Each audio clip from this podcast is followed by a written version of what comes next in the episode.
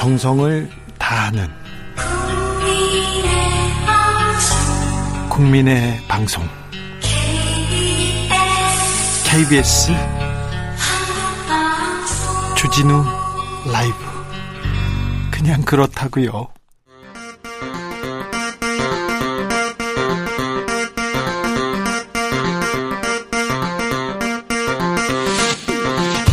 주진우 라이브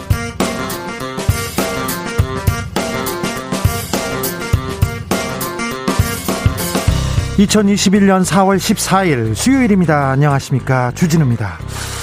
파도가 밀려옵니다. 우려했던 코로나 4차 대유행의 파도가 밀려오고 있습니다. 확진자 700명대. 3개월여 만에 최대치입니다. 확진자 한 명이 주위 1.12명을 감염시키고 있습니다. 늘어난다는 거죠. 걱정은 어디서 감염됐는지 모르는 확진자 비율이 전체 확진자의 28%가 넘는다는 것입니다. 4차 유행에 대한 전문가들의 경고 이재갑 교수와 함께 짚어봅니다. 그리고 오세훈 시장의 서울형 방역에 대한 감론을 박은 이슈 티키타카에서 논해보겠습니다. 문재인 대통령이 신임 일본 대사를 만난 자리에서 후쿠시마 오염수 방류에 대해서 강한 우려를 표명하고 일본에 전달하라고 강력하게 말했습니다. 국제해양재판소에 제소하는 방안도 적극적으로 검토하라고 지시했습니다. 미국이 일본 입장을 지지하고 있는 가운데 곧 미일 정상회담이 열립니다. 그 자리에선 또 어떤 내용이 오갈지 관련 내용 주스에서 정리해 보겠습니다.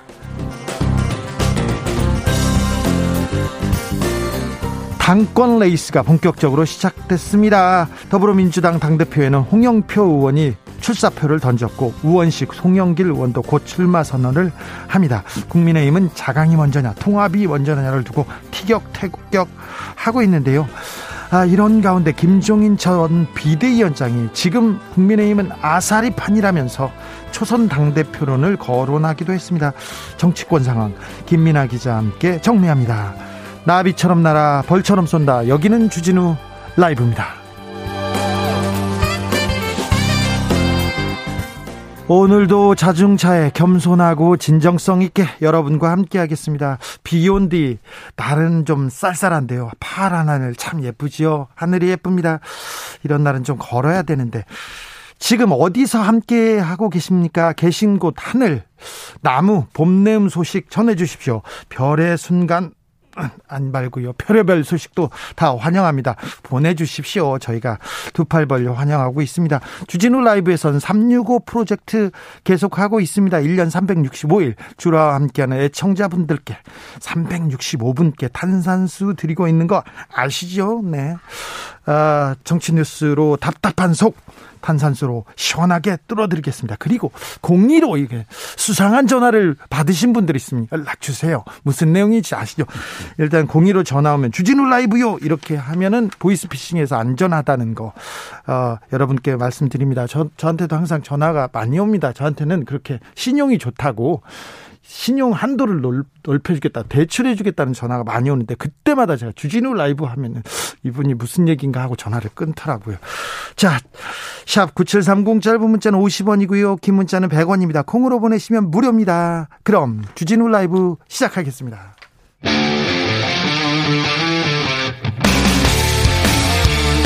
탐사보도 외길 인생 20년. 주 기자가 제일 싫어하는 것은? 세상에서 비리와 부리가 사라지는 그날까지 오늘도 흔들림 없이 주진우 라이브와 함께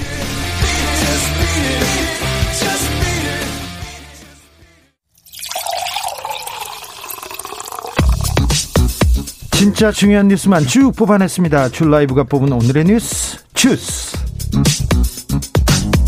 정상근 기자 어서 오세요. 네 안녕하십니까.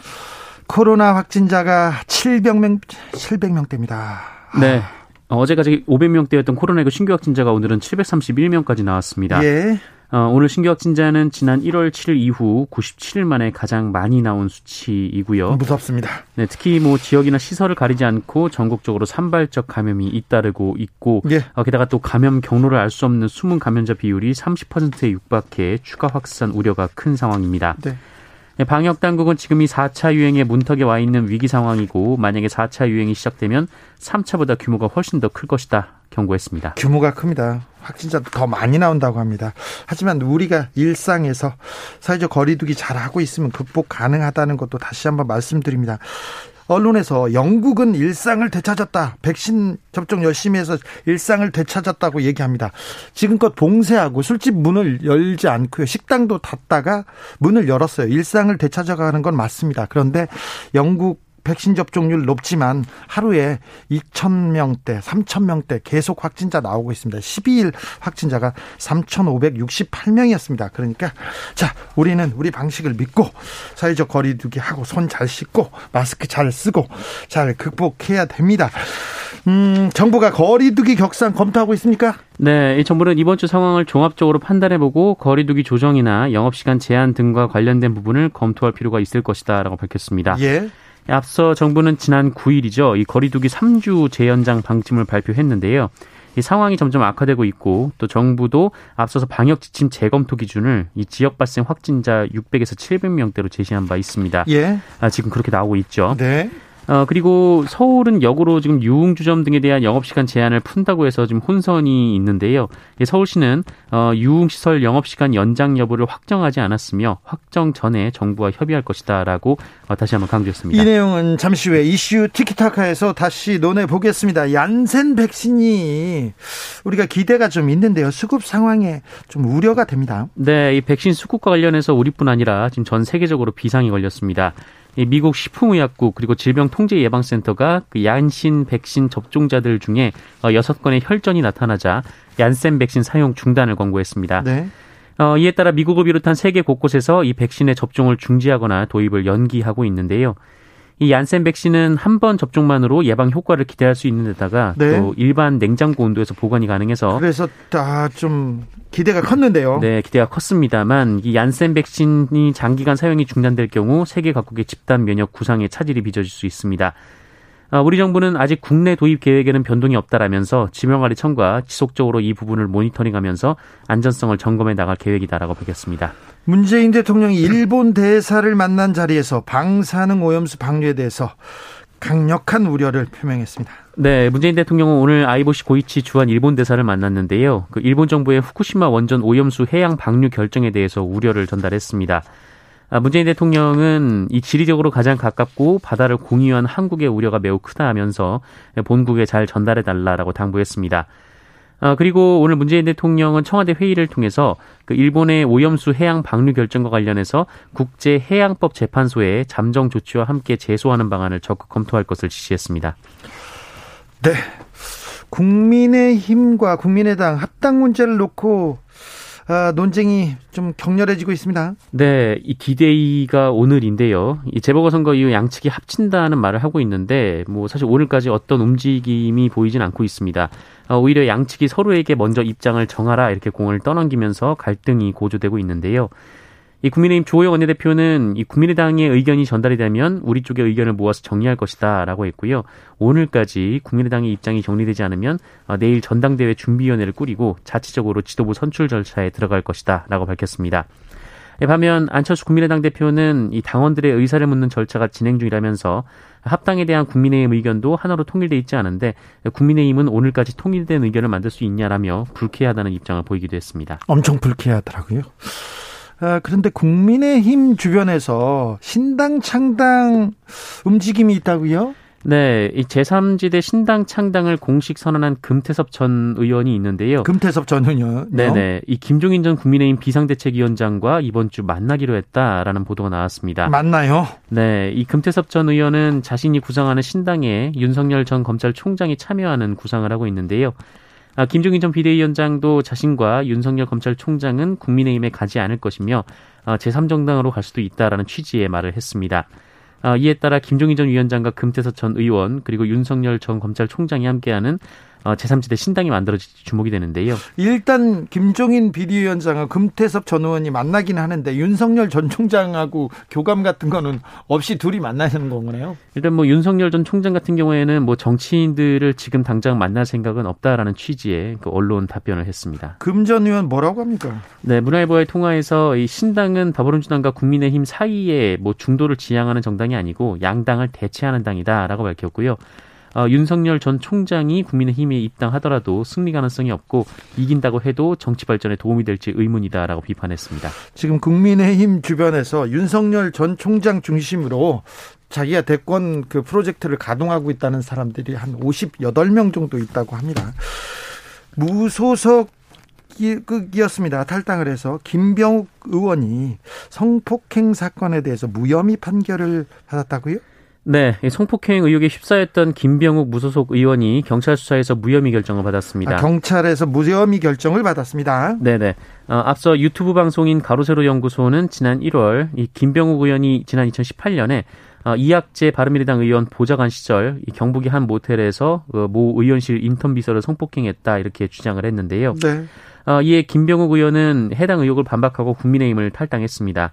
아, 그리고 이후 이 국민의힘 보좌진 협의회가 이 성폭행 의혹 피해자로 지목된 당사자가 어, 그런 일이 없었다는 입장을 전해왔다 이렇게 밝힌 바가 있습니다. 어, 김병욱 의원은 자신의 SNS를 통해서 이 가로세로 연구소가 수차례 입에 담지 못할 추잡한 비병, 비방을 늘어놓으며 어, 내 가족까지 짓밟았다라면서 이 다른 피해자들을 위해서라도 책임을 묻고 법의 심판대에 세우겠다라고 말했습니다. 어, 그리고 국민의힘 복당 의지를 밝혔고요. 이 주호영 원내대표는 절차대로 진행할 것이다라고 밝혔습니다. 2018년에 그 사건이 있었는데요. 목격자와 그 관계자들은 증언하고 있는데 피해자와 당사자는 어 성 관련된 그 성폭행 사건에 대해서 부인하고 있습니다. 그래서 경찰이 조사를 하다가 이거 강제성과을 으로 보이기 보지 않는다 이런 결정을 해서 무혐의 결정을 했다고 합니다. 네. 김문남 마사회장이 직원한테 막말을 했다고요? 네, 이 제주도에서 더불어민주당 소속으로 삼선 국회의원을 지낸 김우남 한국 마사회장이 이 지난 2월에 마사회장으로 취임을 했는데요. 네. 어, 취임 직후인 지난달 초에 그 의원 시절의 보좌관을 비서실장으로 특채하라 이렇게 지시를 내렸다고 합니다. 어, 회장이 비서실 직원을 뽑을 수 있다는 내규가 있기는 하지만 이 조항이 이 국민권익위원회로부터 개선 권고를 받았는데요. 네. 어, 이에 인사 담당자가 만류를 했는데 아, 그때 김은남 회장의 막말이 시작이 됐다고 합니다. 뭐라고 했습니까? 어, 욕설을 퍼부었고요. 어, 내가 12년 국회의원을 그냥 한 줄 알아 이렇게 호통을 쳤다고 하고요. 어, 농식품부 지침을 설명하자 뭐 정부 지침이든 나발이든 이렇게 얘기를 하면서 채용을 강요했다고 합니다. 욕설을 하면서요? 네. 어, 하지만 결국 김은남 회장의 측근은 이 비서실장에 앉지 못했고요. 대신 자문위원으로 위촉이 됐는데요. 어, 이 자문위원도 월 700만 원의 급여를 받는 자리라고 합니다. 자문위원이 700만 원 받는다고요? 월? 네. 어, 이 폭언을 들은 직원은 트라우마로 정신과 치료를 받았다고 하고요. 이 김은남 회장 측은 결과적으로 채용을 하지 않았으니 부정 채용은 아니다라고 주장을 했습니다. 어, 그리고 그 업무 미숙으로 질책을 하던 중에 부적절한 언행이 있어서 당사자에게 사과했다 이렇게 주장했습니다. 어, 이거 어, 단호하게 좀 조치해야 될 것 같은데요. 네, 이 문재인 대통령이 오늘 관련해서 입장을 밝혔는데요. 어, 즉시 감찰을 지시했습니다. 아, 김민석 청와대 대변인은 이 문재인 대통령은 사실관계를 철저히 확인하고 신속하고 단호한 조치를 취할 것을 지시했다라고 밝혔습니다. 아, 김은남 마사회장 그 의원 시절에도 좀 논란이 많았어요. 구설에 자주 휘말리고요. 아, 좀 비리 취재하러 가면 이분 이름이 막 계속 나왔는데 은퇴하셨나 했는데 갑자기 여기서 나오시네요. 네. 이런 분들은 참 참 생명력이 질기다고 해야 되나요? 아무튼 철저하게 확인하고 단호한 조치가 필요한 것 같습니다. 지자체장들의 투기 의혹 계속 제기되고 있습니다. 수사도 진행되고 있고요. 네, 이 부동산 투기 의혹을 수사 중인 정부 합동특별수사본부가 성장현 용산구청장에 대한 수사에 나섰습니다. 에, 앞서 정의당 배진교 의원 그리고 설혜영 용산구 의원이 지난달 10일 기자회견을 통해서 이 성장현 구청장의 한남 뉴타운 투기 의혹에 관한 진상 규명을 촉구한 바 있는데요. 이 성장현 구청장은 지난 2015년 1월 이 한남 뉴타운 4구역 조, 조합 설립을 인가해주고 아, 같은 해 7월에 이 해당 구역의 다가구 주택을 매입했다고 합니다. 어, 두 아들과 공동 명의로 매입을 했다고 하고요. 어, 이것은 아파트 두 채의 입주권을 노린 전형적인 투기 수법이다라는 지적이 나오고 있습니다. 성장현 구청장이 20억 원에 매입한 주택은 현재 시가로 30억 원 이상이라고 하는데요. 특수부는 다른 투기 의혹과 마찬가지로 정해진 절차에 따라서 공정하게 수사할 것이다라고 밝혔습니다. 네, 공정하게 아, 단호하게 수사해야죠. 종로구청장 김영종 구청장 구청장도 의혹을 받고 있어요. 네, 이 김영종 종로구청장의 가족회사가 관내 재개발 지역에 수상한 투자를 한 정황이 보도가 됐습니다. 아, 김영종 구청장의 가족회사는 재개발이 무산이 되면서 이 싸게 나온 건물을 사들였는데 어, 이후 이 건물이 있는 지역에 종로구청이 다시 재개발을 추진하기 시작했습니다. 어, 김영종 구청장은 이 가족회사가 해당 건물을 매입하는 과정에 전혀 개입하지 않았다라는 입장을 밝혔습니다. 네, 이것도 단호하게 처리해야 됩니다. 이 조금이라도 의혹이 있으면 지자체장의 의혹 그리고 공직자들의 의혹 이번에 부동산 투기를 뿌리 뽑을 수 있는 주, 좋은 기회라고 생각하고 발본세곤 해야 됩니다. 정부가 공공 재개발 후보지를 추가로 선정했습니다. 네, 정부가 이사 대책에서 제시한 이 도심 공공주택 복합 사업 사업 어, 복합 개발 사업 2차 후보지로 이 동대문구 청량리역과 강북구 미아역 역세권 어, 그리고 수유동 빌라촌 등 13곳을 선정했습니다. 어, 이로써 정부의 도심 공공주택 복합개발 사업 후보지는 그 1차 21곳을 포함해서 총 34곳으로 늘었는데요. 이 사업이 계획대로 추진되면 총 12,900호 정도의 이 신축 주택이 공급될 수 있다라고 합니다.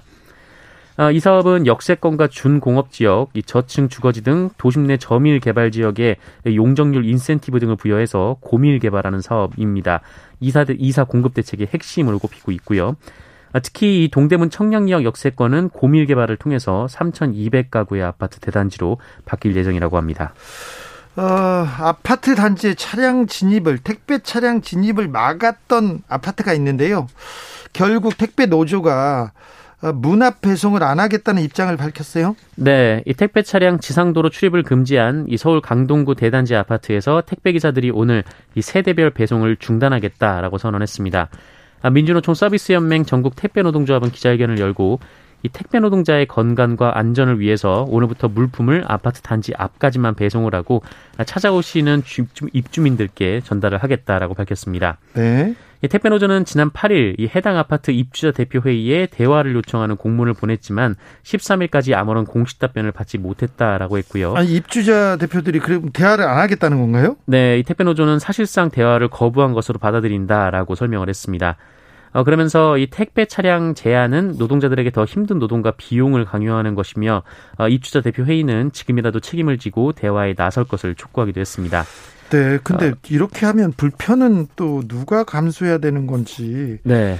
걱정이네요. 앞서 해당 아파트가 이달 1일부터 이 택배 차량의 단지 내 지상도로 이용을 막고 어, 손수레로 세대까지 배송을 하거나 아니면은 그 지하, 제한 높이가 2.3m인 어, 지하 주차장에 출입할 수 있는 저상 차량으로 바꾸라 이렇게 강제한 바 있습니다. 네. 어찌 되는지 이것도 지켜보자고요. 아, 이게 지역 이기주의인지 또 갑질인지 뭐 여러 논란이 있는데 어, 그 지역에서 좀 슬기롭게 지혜롭게 좀 어, 대화로 잘 풀었으면 합의점을 도출했으면 합니다. 아, 보이스피싱이 굉장히 기승입니다. 그래서 젊은이의 목숨까지 끄는 보이스피싱범이 있었는데요. 검거됐습니다. 네, 이 지난해 20대 취업 준비생을 속여서 죽음으로 내몰았던 이 보이스피싱범들이 경찰에 붙잡혔습니다. 40대 아, A씨 등 5명인데요. 네. 아, 이들은 지난해 1월 20일 이 자신을 서울중앙지검 김민수 검사라고 속인 뒤 예. 네, 20대 B씨에게 전화를 걸어서 이 대규모 금융사기에 연루돼서 통장에서 돈을 인출해야 한다라고 했고 어, 그 과정에서 420만 원을 가로챘습니다. 네. 어, 이 사실을 알고 20대 B씨가 며칠 뒤에 신변을 비관해서 극단적인 선택을 했습니다. 아, 그의 가족들이 청와대 국민청원 게시판에 아, 내 아들을 죽인 얼굴 없는 검사 김민수를 잡을 수 있을까요? 라는 제목의 글을 올려서 네, 또 공분을 산 바가 있습니다. 경찰이 수사에 나섰죠? 네, 그리고 지난해 11월에 이 A씨가 속한 조직원 상당수를 이미 검거했습니다. 조직 폭력배들이었고요. 2015년부터 아, 중국 현지에 콜센터를 두고 300여, 명, 300여 명으로부터 100억 원 정도를 가로챘습니다. 아, 그리고 최근 주범인 A씨도 체포를 한 건데요. 아, 이 과정에서 체포한 사람이 모두 100여 명이나 된다라고 합니다. 아, 일당들을 일망타진했는데요. 아, 참 보이스피싱으로 피해를 입는 사람들이 많습니다. 코로나 시대에 더 많습니다. 그러니까 각별히 보이스피싱, 스미싱 사, 사기 이런 거 좀 조심하셔야 됩니다. 네. 저 이상한 전화가 올, 올리면 그 정말 조심하셔야 됩니다. 이상한 문자가 오더라도 열어보지 마시고요. 네네. 듀스 정상근 기자와 함께했습니다. 정상근 기자는 잠시 휴가 다녀옵니다. 얼마나 다녀오시죠? 네, 내일부터 이제 다음 주까지 좀 다녀오고요. 네. 그 다음 주부터 또 찾아뵙도록 하겠습니다. 잘 다녀오세요. 고맙습니다. 어, 이상준님은 서부운수 721번 버스에서 주진우 라이브가 나오고 있습니다. 괜히 반가워요. 어우, 제가 더 반갑습니다. 어, 기사님, 안전운전 하십시오. 721번 버스 기사님. 아, 1720님께서 작은 창문만 있는 답답한 사무실인데요. 주진우 라이브 듣고 있습니다. 주진우 라이브 화이팅. 아, 청취자 여러분도 화이팅 하십시오. 8237님께서는 부산 송도해수욕장입니다. 하늘은 파랗고 바람은 선선하고 기분도 좋고요. 퇴근 시간은 가까워지고요. 주라 주라 주라. 아, 뭐 탄산수 주라는 얘기인가요? 아하. 주진우 라 0223님 주진우 라이브고요. 어, 하고 이렇게 외칠 테니까 탄산수 출발시켜 주세요. 일단 잘 듣고 있습니다. 감사합니다. 얘기하고요. 9194님 여의도 하늘에 까치가 날고 있어요. 청 기다리던 청취율 조사가 오려나 봐요. 이렇게 얘기합니다. 전소영님 발입니다. lock, lockdown으로 모든 게 답답하지만 멈춰서 답답하지만 주진우 라이브 들으면서 화이팅합니다 얘기하셨고요. 음 9787님 여기는 땀 따뜻한 남쪽 제주도입니다. 제주도 아 하늘도 맑고요. 바람도 살랑살랑 불어오는 멋진 날씨인데요. 코로나로 인해 방콕하고 있습니다. 날씨가 진짜 아까워요. 하지만 아껴, 아껴둘게요. 꼭 아껴두었다가 내년에 놀러 내년에 많이 놀러 다닐 거예요. 얘기합니다. 공사오사님도 제주입니다. 어우, 제주에서 또 주진우 라이브가 굉장히 인기군요. 관광 좀 적당히 좀 예, 제발 좀 이 시국에 4명씩 따로인 척 수십 명, 십수명 다니는 사람들 나타난 있는데요. 다 티나요? 얘기합니다. 십수명씩 몰려다니면서 관광을 한다고요. 이 시국에 아 이거 안 됩니다. 조심하셔야 됩니다. 교통정보센터 다녀올게요. 정현정 씨. 주진우 라이브.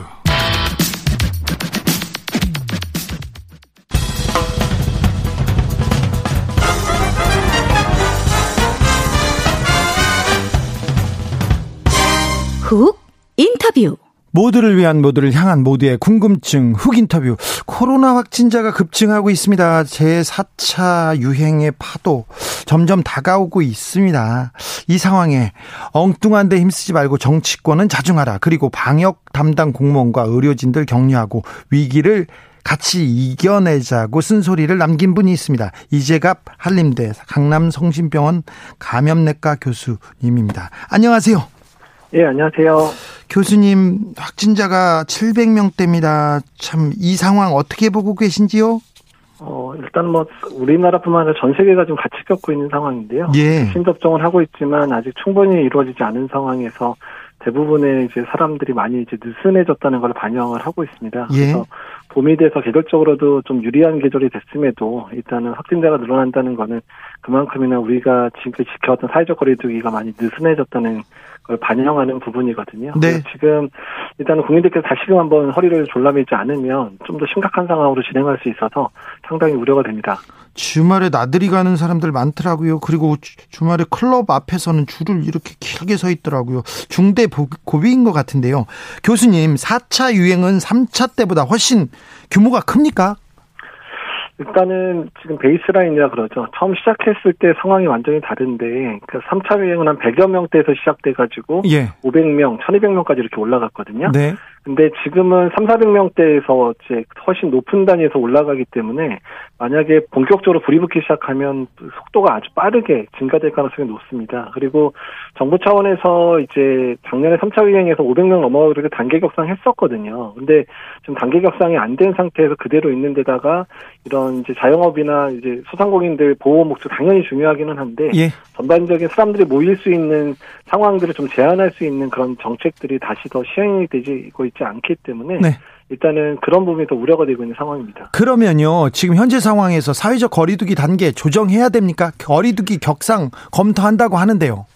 그러니까 일단 거리두기 협상은 이미 됐어야 되는데 매번 지금 이제 경제적인 상황 때문에 한단 한 템포씩 느린 상황인데요. 네. 일단 거리두기 협상은 당연히 고려를 해야 되고 만약에 거리두기 협상이 어렵다고 한다면 어 다른 정책이라도 시행이 돼야 됩니다. 특히 뭐 3인 이상 모임을 금지한다든지 아니면 일시적으로 자영업자나 소상공인들한테 양해를 구하고 일단 영업 시간을 줄인다든지 이런 부분들은 이제 바로 시행이 돼야 되지 않을까 생각을 하고 있습니다. 백신 문제도 좀 여쭤보겠습니다. 우리나라 백신 접종률 좀 더딘데요. 늦고 네. 좀 느린데요. 이거 어떻게 봐야 됩니까? 어, 일단은 지금 접종 계획되고 있는 분들에 대한 접종은 제대로 좀 이루어지고 있는 건 맞습니다. 아, 계획대로는 되고 있습니까? 자체가 2분기의 공급량이 5월, 6월에 몰려 있다 보니까 아. 지금 접종 속도가 느려 보이는 거지만 워낙에 계획했던 4월 달 계획했던 분들에 대한 접종은 이제 계속 이루어지고 있는 거거든요. 아, 예. 다만 이제 변수가 5월, 6월에 이제 도입되기로 예정됐던 백신 중에 몇 가지 백신이 조금 문제가 좀 생기고 있어서 특히 네. 얀센 백신은 어제 FDA에서 미국 접종이 일시적으로 중지됐기도 했고 네. 미국이 자국에서 생산되는 백신을 외국으로 지금 내보내지 않으려고 하고 있어서 네. 국내 도입분이 좀 늦어질 가능성이 높아지는 부분들 또 노바백스가 원료 공급 문제가 이제 해결됐긴 했지만 그것 때문에 한 달 정도 출시 시간이 좀 미뤄졌거든요. 예. 그러니까 그런 부분들이 백신 수급에 영향을 주고 있기는 합니다. 아, 네. 얀센 백신에 대한 우려 좀 커지고 있는데요. 아, 이거는 어떤 내용이죠? 일단 아스트라제네카에서 우려됐던 거랑 비슷한 상황인데요. 일단 네. 뇌정맥동 혈전증과 같은 이제 희귀한 혈전증의 사례가 지금 700만 명 정도 맞았는데 6명 정도에서 발생을 했습니다. 예. 사실 아스트라제네카보다 빈도가 좀 적게 나온 거거든요. 아스트라제네카가 유럽에서 100만 명과 5명이었으니까. 네. 하여간 일단은 우려 가 나타나기 시작하니까 일단 FDA에서 일단 중지해놓고 이 부분에 대한 분석을 통해서 접종을 재개할지 여부를 아마 오늘 내일 미국의 예방접종 자문위원회가 열리는 거라고 있거든요. 거기서 논의하고 접종 개시 여부 또는 특정 연령을 배제하고 접종할 건지 이런 부분이 결정될 것 같습니다. 얀센의 혈전 우려 700만 명 중에 몇 명이라고요? 6명 발생했습니다. 아 그래요? 100만 네. 명 중에 한 명 꼴이 아니지만 그래도 네. 그 우려가 있으니까 지금 아, 조사해 본다는 거네요. 네, 그렇습니다. 일단 유럽에서의 아스트라제네카 빈도보다도 현재 낮은 상태기는 한데 네. 미국이 워낙에 이런 부분을 되게 엄격하게 적용하는 국가다 보니까 일단 중지시켜 놓고 네. 이제 그런 위험도 분석을 다시 한 다음에 접종 여부 개시하겠다 이렇게 보시면 될 것 같습니다. 크게 걱정하거나 무서워할 필요는 없는 것 같습니다. 예, 일단은 그 정보 수집이 중요하고요. 네. 일단 그 정보 수집 내용에 따라서 일단 안전한지 아닌지에 대해서 이제 분명을 하겠다. 지금 문제가 있다라고 한다기보다는 문제가 있을 가능성이 높으니까 분석하겠다라고 받아들이시면 될 것 같습니다. 아, 네, 알겠습니다. 다른 백신의 안전성에 대해서도 지금 백신의 안전성 걱정하는 사람들이 좀 있습니다.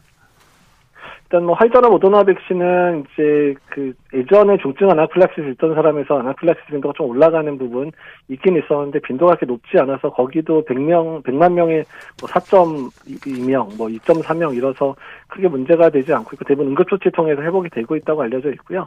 아스트라제네카는 아까 말씀드린 얀센과 유사한 그런 혈전증 문제 때문에 우리나라는 20대 접종을 일단은 보류시킨 상황이고요. 네. 그리고 이제 노바백스 같은 경우는 삼상 임상 연구 과정 중에 크게 이상 특별한 문제는 없었는데 이제 접종이 시작됐을 때 대규모 접종 상황에서 이상 없는지는 계속해서 모니터링이 필요하긴 할 것 같습니다. 백신이 백신의 이익이 그 위험보다 훨씬 큽니까?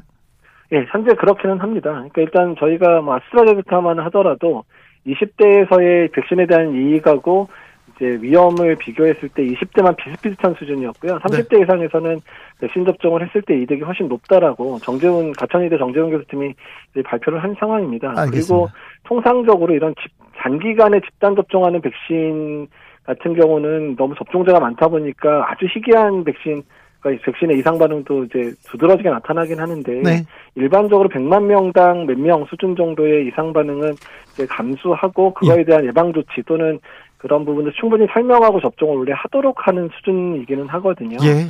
다만, 다만 코로나는 이제 너무 많은 사람을 동시에 맞추다 보니까 그게 빈도가 좀 더 많아 보이는 거긴 합니다. 네. 아무튼 700명, 700만 명 중에 6명. 아니, 얀센의 혈전 우려는 그렇다는 아, 기록이었습니다. 그런데요, 겨울 지나고 백신이 보급되면 코로나 상황 나아질 것이다. 이렇게 얘기하는데, 코로나, 네. 백신 많이 맞은 나라도 코로나 상황 별로 좋아지지 않습니다.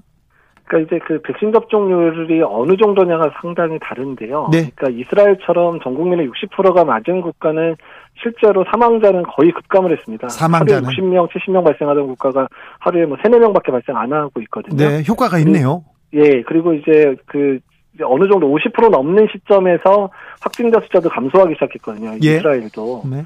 근데 유럽의 국가 중에서 웬만한 국가들이 이제 10%에서 20% 사이 정도거든요. 네. 그러니까 그 정도 수준으로는 이제 고령층에 맞았을 때 사망률은 감소하기 시작하지만 전반적인 유행 상황은 잡기에는 부족한 수, 어, 수- 숫자여서 접종 속도를 얼마나 국민들이 잘 접종하고 50% 최소 50에서 60% 정도가 접종하는 시점을 넘어서야 유행 자체도 잠잠해질 거라 생각을 하고 있습니다.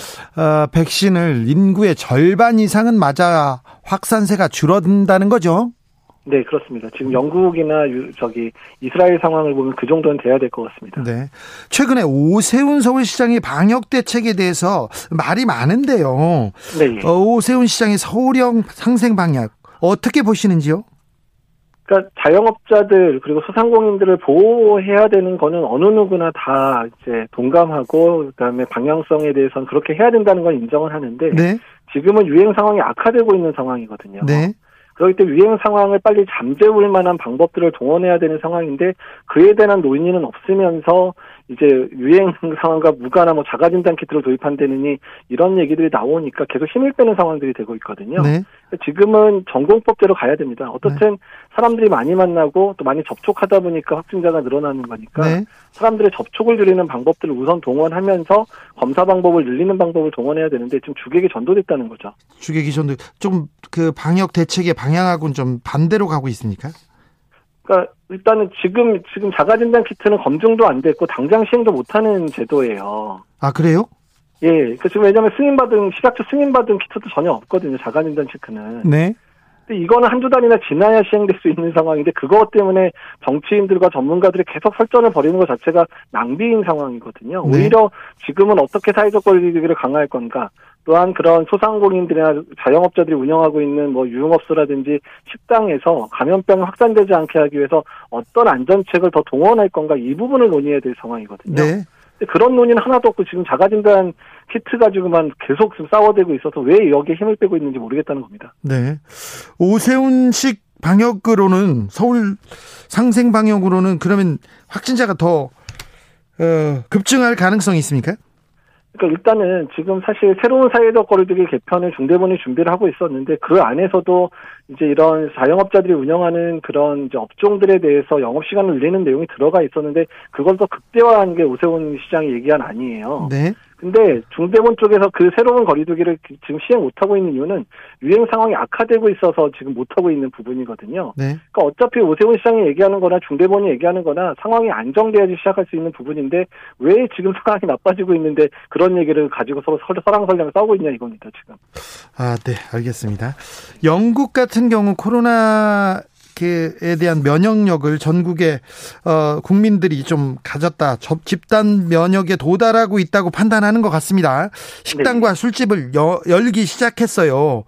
어, 해외 살인데 이거 적절한 조치라고 보시는지요? 사실 영국 내에서의 그런 시뮬레이션을 보더라도 네. 백신 접종이 아주 충분하게 이르기 전까지는 단계적으로 사회적 거리두기를 완화하라고 돼 있기는 하거든요.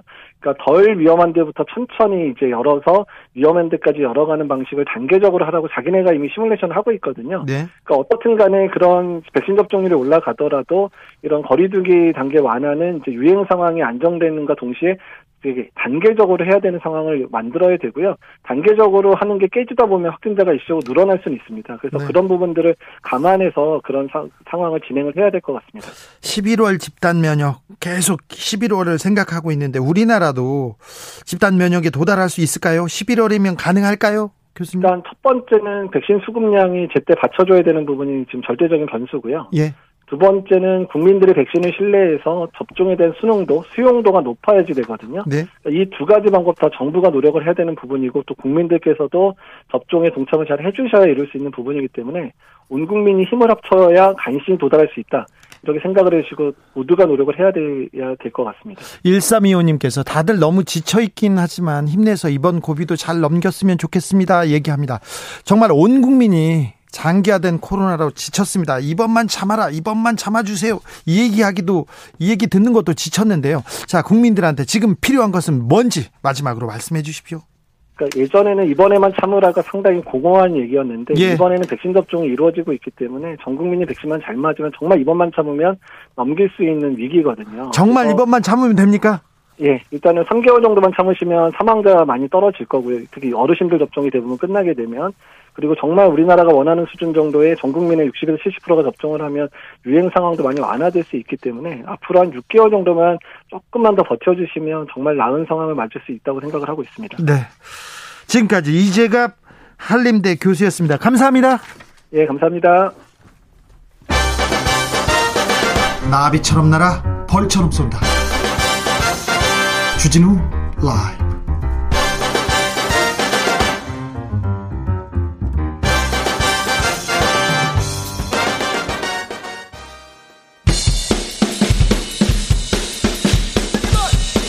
틱탁 틱탁 틱탁. 현란한 입담의 환상 드리블. 오늘 이 뉴스를 주목하라. 이슈 티키타카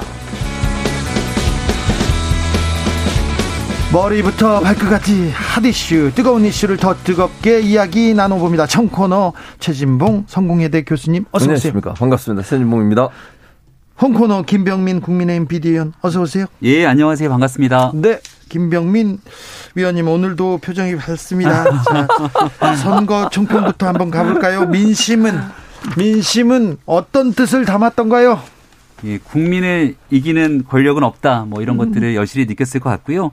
선거 때가 되면은 미워도 다시 한번 이렇게 한번 읍소하는 경우들이 생깁니다만 현명한 국민들께서 아, 정확하게 선거에 대한 판단을 해주셨다고 생각합니다. 국민은 네. 무섭습니다 결과를 보고 너무 두렵습니다. 네. 이게 이 압도적인 선거 결과를 보고 언제든지 그런 기대에 부응하지 못하게 되면 다시 한번 그 심판의 무서운 회초리가 여야를 가리지 않고 아, 나타날 수 있기 때문에 정말 남은 1년 기간 동안 열심히 하겠다는 마음을 갖고 있습니다. 최진봉 교수님 네. 이번 선거가 음. 의미하는 것들 보여주는 것들은 뭡니까? 일단 그 민주당이 잘못한 부분들을 잘 깨닫고 제대로 좀 가라 이런 강한 메시지 회초리였다고 생각을 해요. 네. 뭐 민주당은 깊이 반성해야 되고요. 이번 선거를 기점으로 해서 이 오만함 벗어야 되고 예. 또 겸손하게 국민이 뭘 원하는지 하는 부분들에서 깊이 새겨야 되는 시간이다. 저는 그렇게 보고요. 네. 정책적인 부분에 있어서 많은 부분이 이제 뭐 국민들이 원하는 게 뭔지에 대해서 민감하게 좀 어, 검토할 필요가 있다. 그리고 내부적으로도 치열한 논의를 통해서 당이 어떤 방향으로 가는 것이 다시 국민의 마음을 얻을 수 있는 방법인지 하는 네. 부분들에서 깊이 고민하는 시간이 있어야 된다고 봅니다. 깊이 반성하고 고민해야 된다. 그러고 있는 것 같습니까? 아, 그러고 있는 부분도 있는 것 같고요. 네. 또 그러고 있지 않는 부분도 있는 것 같고 양쪽이 다 있는 것 같습니다. 사실 뭐 이 내부적으로 여러 단위에서 사과도 하고 여러 가지 내용들을 얘기하고 있는데 네. 그러면서 또 갈등도 보여주고 이런 모습이 저는 바람직하지 않다고 생각해요. 일단 뭐 여러 의견이 있는 거는 뭐 저는 좋다고 봐요. 네. 여러 의견들이 있어서 그거 가지고 치열하게 논쟁하고 토론하는 건 좋은데 네. 이게 자꾸 중구난방식으로 여기서 한마디 저기서 한마디 하다 보면 그게 사실 의견으로 모이는 모일 수도 있는 것도 저는 좀 의문이라는 생각이 들고 또 국민들이 볼 때도 엄청나게 불안하게 생각하실 수 있거든요. 이게 의견이 뭐야 그러면 이런 생각을 하실 수 있으니 내부적으로 치열하게 토론하고 논쟁하고 논의하고 뭐 초선이든 아니면 뭐 중진이든 관계없이 그리고 나서 가능한 한 통일된 의견들을 하나로 모아서 발표하는 식이 좀 됐으면 좋겠다는 개인적인 생각이 있어요. 왜냐하면 이게 너무 많이 얘기가 나오다 보면 어떤 게 정말 민주당이 원하는 길인지 또 어, 전체적인 의견인지 하는 부분에 대한 논란이 있을 수 있으니 이런 부분들은 좀 당내에서 치열하게 고민하고 논쟁하고 토론하고 그리고 나서 어, 어떤 결론이 나왔는지 하는 부분들을 국민께 보고하는 시간이 있었으면 좋겠습니다. 김병민 비대위원이 민주당의 훈수 한번 해주세요. 네, 토론하고 논쟁하고 할 시간이 별로 없을 것 같은데요. 어어 하다 보면은 벌써 대통령 선거가 다가오게 될 테시고 국민들께서 이번에 줬던 그 싸늘한 민심을 돌리기 위해서 할 수 있는 모든 조치들을 다 해야 되는데 저희가 한번 바닥까지 내려가 봐서 이 싸늘한 민심에 대한 측면들을 잘 알지 않습니까? 근데 이렇게 한번 당이 위기에 처하게 되면 일단은 잘못된 부분들을 인정하고 반성해야 되는데 인정하고 반성하려면 누군가 책임을 져야 되거든요. 근데 그 책임을 지지 않으려고 서로 니 탓을 하게 되는 순간부터 민심은 더 싸늘하게 돌 수밖에 없습니다.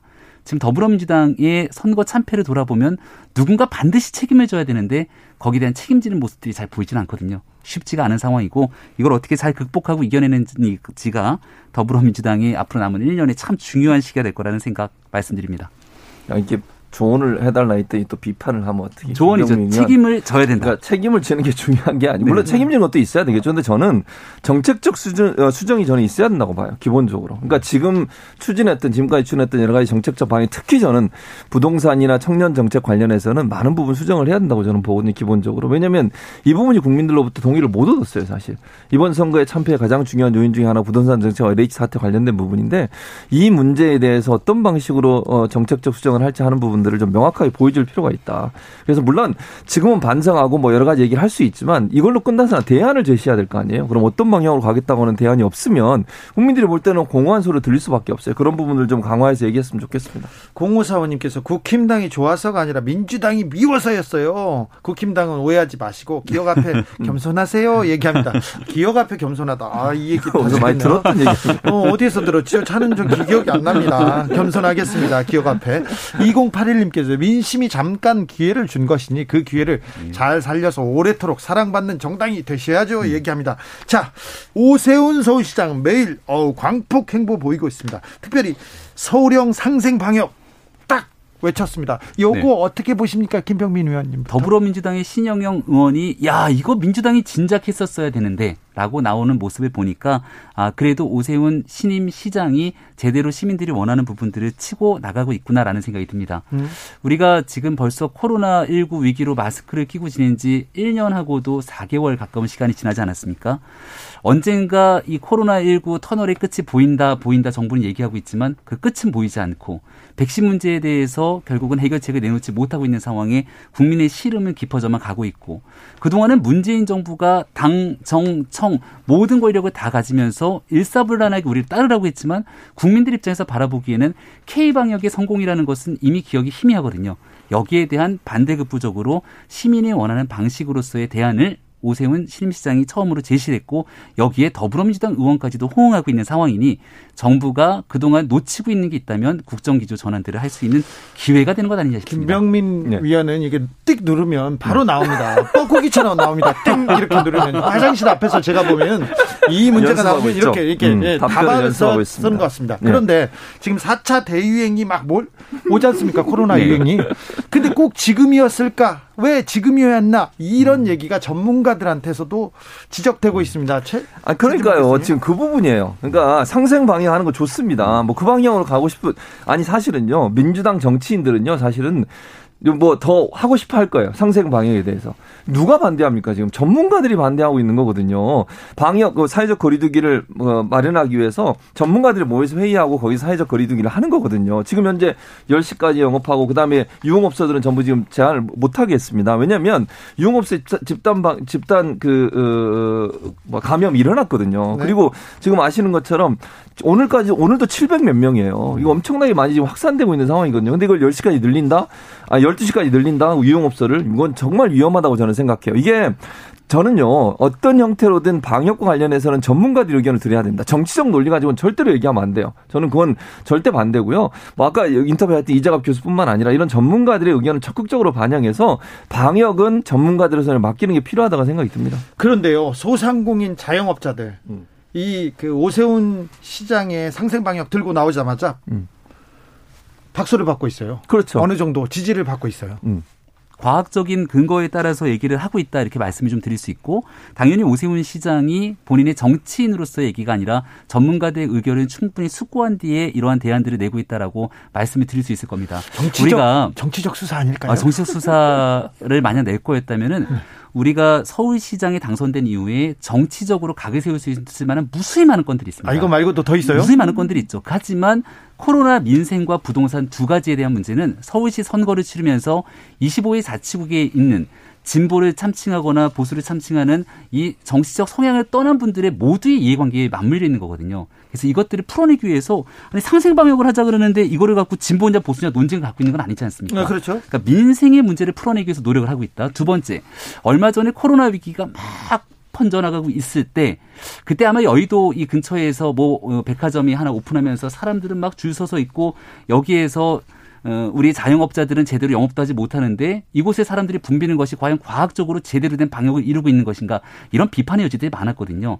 단순하게 시간을 늘리자는 것이 아니라 진단 키트를 활용해서 최대한 시민들에게 코로나 19에 대한 얘기들을 같이 언급하면서 살 수 있는 얘기들을 다른 대안들까지 내고 있는 목소리이기 때문에 여기 대해서 정부에 적극적으로 건의를 하고 있는 상황이고요. 그러니까 이런 측면들의 목소리를 내고 있는 것이 저는 구태여 비판받을 여지들은 상당히 적은 것이 아닌가 생각이 듭니다. 진단 키트는 지금 진단. 과학적 의학적으로 그렇죠. 지금 네. 검증이 안 됐다는데요. 진단 키트만으로 하는 것이 아니라 네. 진단 키트를 통해서 여기에 대한 검사를 더 연결해서 나가는 것이기 때문에 네. 여기에 대한 효과성에 대한 부분 활용에 대해서도 정부도 적극 검토가 가능하다고 생각합니다. 아니, 이게 진단 키트가 아니고 정확히 검, 검사 키트예요, 검사 키트. 진단이라고 하면 의사들이 하는 걸로 오해를 할 수 있으니까. 예. 검사 키트가 지금 주진우 기자도 말씀하신 것처럼 기본적으로 정확도가 20% 정도밖에 안 돼요. 그러니까 이게 빨- 빨리 할수 있죠. 30분 내에 검사 결과가 나오긴 한데 이게 정확도가 떨어지다 보니까 식약처에서 이게 허가를 안 내준 거예요. 왜냐하면 이거 괜히 활용했다가 잘못 오해를 하면 무증상 감염이 된 사람들 같은 경우에 바이러스가 많이 확산되지 않은 상태에서 이거 검사하면 다 음성으로 나오거든요. 근데 그분은 이미 확진이 된 상태인데도 그러니까 감염이 된 상태인데도 그런 경우가 나오기 때문에 이걸 절대로 그 허가를 안 해주는 상황이고요. 신속 항원 검사라는 게 있어요. 신속 항원 검사는 아주 엄격하게 의료진들만 사용하도록 허가가 난 거예요. 이거는 예를 들면 긴급하게 수술을 요하는 사람들 이런 분들 같은 경우에는 빠른 시간 안에 검사를 해야 되니까 그걸 하기 때문에 이건 병원에서만 사용 가능한 건데 이거를 가져다가 지금 검사를 하고 들어갈 건지 말 건지를 결정한다고 하면 너무너무 저는 위험할 수 있다고 봐요. 자, 그러면 하나만 말씀, 중간에 말씀 거 죄송한데 정확도가 일부 떨어질 수 있습니다만 우리가 식당을 가거나 자영업자들이 운영하고 있는 공간에 들어갈 때 어떡합니까? 정확도가 훨씬 훨씬 더 떨어질 수밖에 없는 그 온도 체크 측정해 갖고서는 그거를 체크하고 들어가는 거예요. 그러니까 지금 현재 하고 있는 방식이 과학적으로 올바른 방식인가에 대한 검증들 이런 얘기들이 벌써 1년 넘는 기간을 끌고 있는데 제일 중요한 것은 이게 언제 어느 순간 확 끝날 수 있는 상황이 아니기 때문에 상생할 수 있는 최소한의 조치들을 좀 열어놓자는 거에 방점이 있다 이렇게 말씀드릴 수 있습니다. 오세훈 시장은 상생 방역 자가 진단 키트 안타까운 오해 있었다고 SNS에서 해명했습니다. 대다수 국민들은 거리두기 원칙 충실히 지켰지만 대유행은 지난 1년간 세 번이나 일어났다. 국민들 탓이 아니다. 방역 방법을 전면적으로 전환할 전환적으로 생각할 때다. 이런 메시지를 던졌습니다. 취- 취지는 뭐 이해가 되죠? 아, 아, 이해가 되지만 이게 네. 검사, 그러니까 진단하고 아니면 이게 검사하고 그 다음에 방역하는 과정에 있어 전문가들은 이 부분에서 엄청나게 위험하게 생각해요. 이유가 뭐냐면 지금 김병미 의원은 식당 들어갈 때 발열 체크하고 들어가는데 문제가 뭐가 있냐, 이게 뭐가 다르냐고 얘기하는데요. 만약에 인원이 한 700명, 1000명 넘어가면요. 가장 큰 문제가 발생이 뭔지 아세요? 의료 체계가 붕괴가 돼요. 지금 현재 중환자실이라든지 정말 생명이 위험해서 확진이 돼가지고 정말 나- 연세 많으신 분들 같은 위독한 상황에 갈 수 있거든요. 그걸 감당 가능한 수준이어야 되거든요. 그게 결국은 500명, 600명도 사실은 위험한데 1000명이 넘어가면 우리나라의 의료 체계가 그걸 과연 감당해낼 수 있겠냐는 그럼 사망자가 엄청 늘어날 수 있습니다.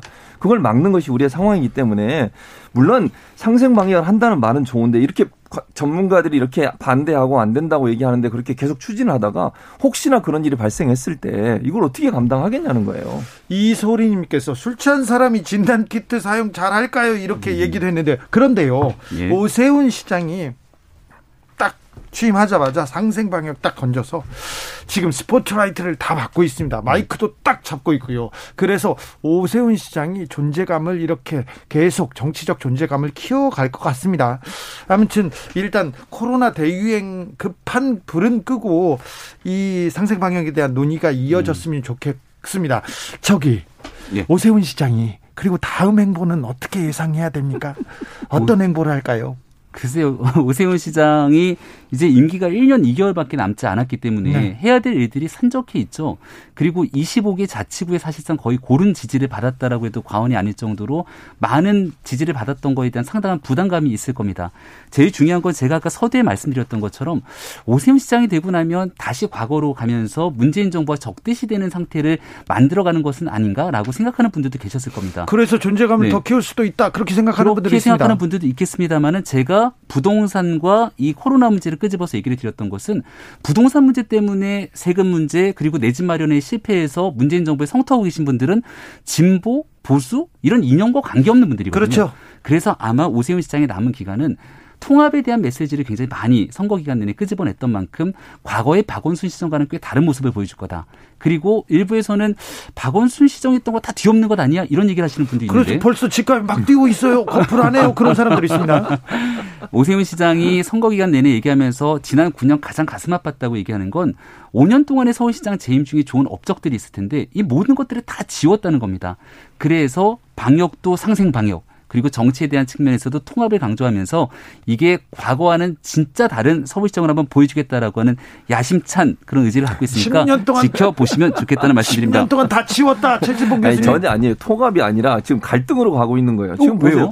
시장 되자마자 상생방역 얘기해서 지금 정부의 방역 정- 정책에 대해서 반대하고 이거 바꿔달라고 이거 그다음에 부동산 정책도 그래요. 강남 재개발하겠다 그래서 집값 엄청나게 지금 뛰고 있잖아요. 강남 지역에 그 강남 재건축. 재건축 재개발하는 쪽에 엄청나게 돈이 지금 뛰고 있는 재개발이 거잖아요. 강남 그러니까 그런. 부분들에 대해서 그러면 과연 그게 부동산 정책에 합당한 거냐? 정말 일반 시민들이나 서울에서 집을 갖고 있지 않은 분들에 도움을 줄 수 있는 부동산 정책이냐 하는 부분에서 여러 가지 의견이 있을 거라고 저는 생각해요. 각을 세우는 모습을 통해서 저는 현 정부와의 각을 세워서 본인의 존재감을 드러내려고 하고 미래 어, 저 국민의 힘에 조금 더 좋은 여론을 만들려는 의지를 갖고 있다고 보는데 그거 자체가 갈등의 요소로 출- 출발한다고 저는 봅니다. 잠시 쉬었다가 6시에 이슈 티키타카 후반전 이어가겠습니다.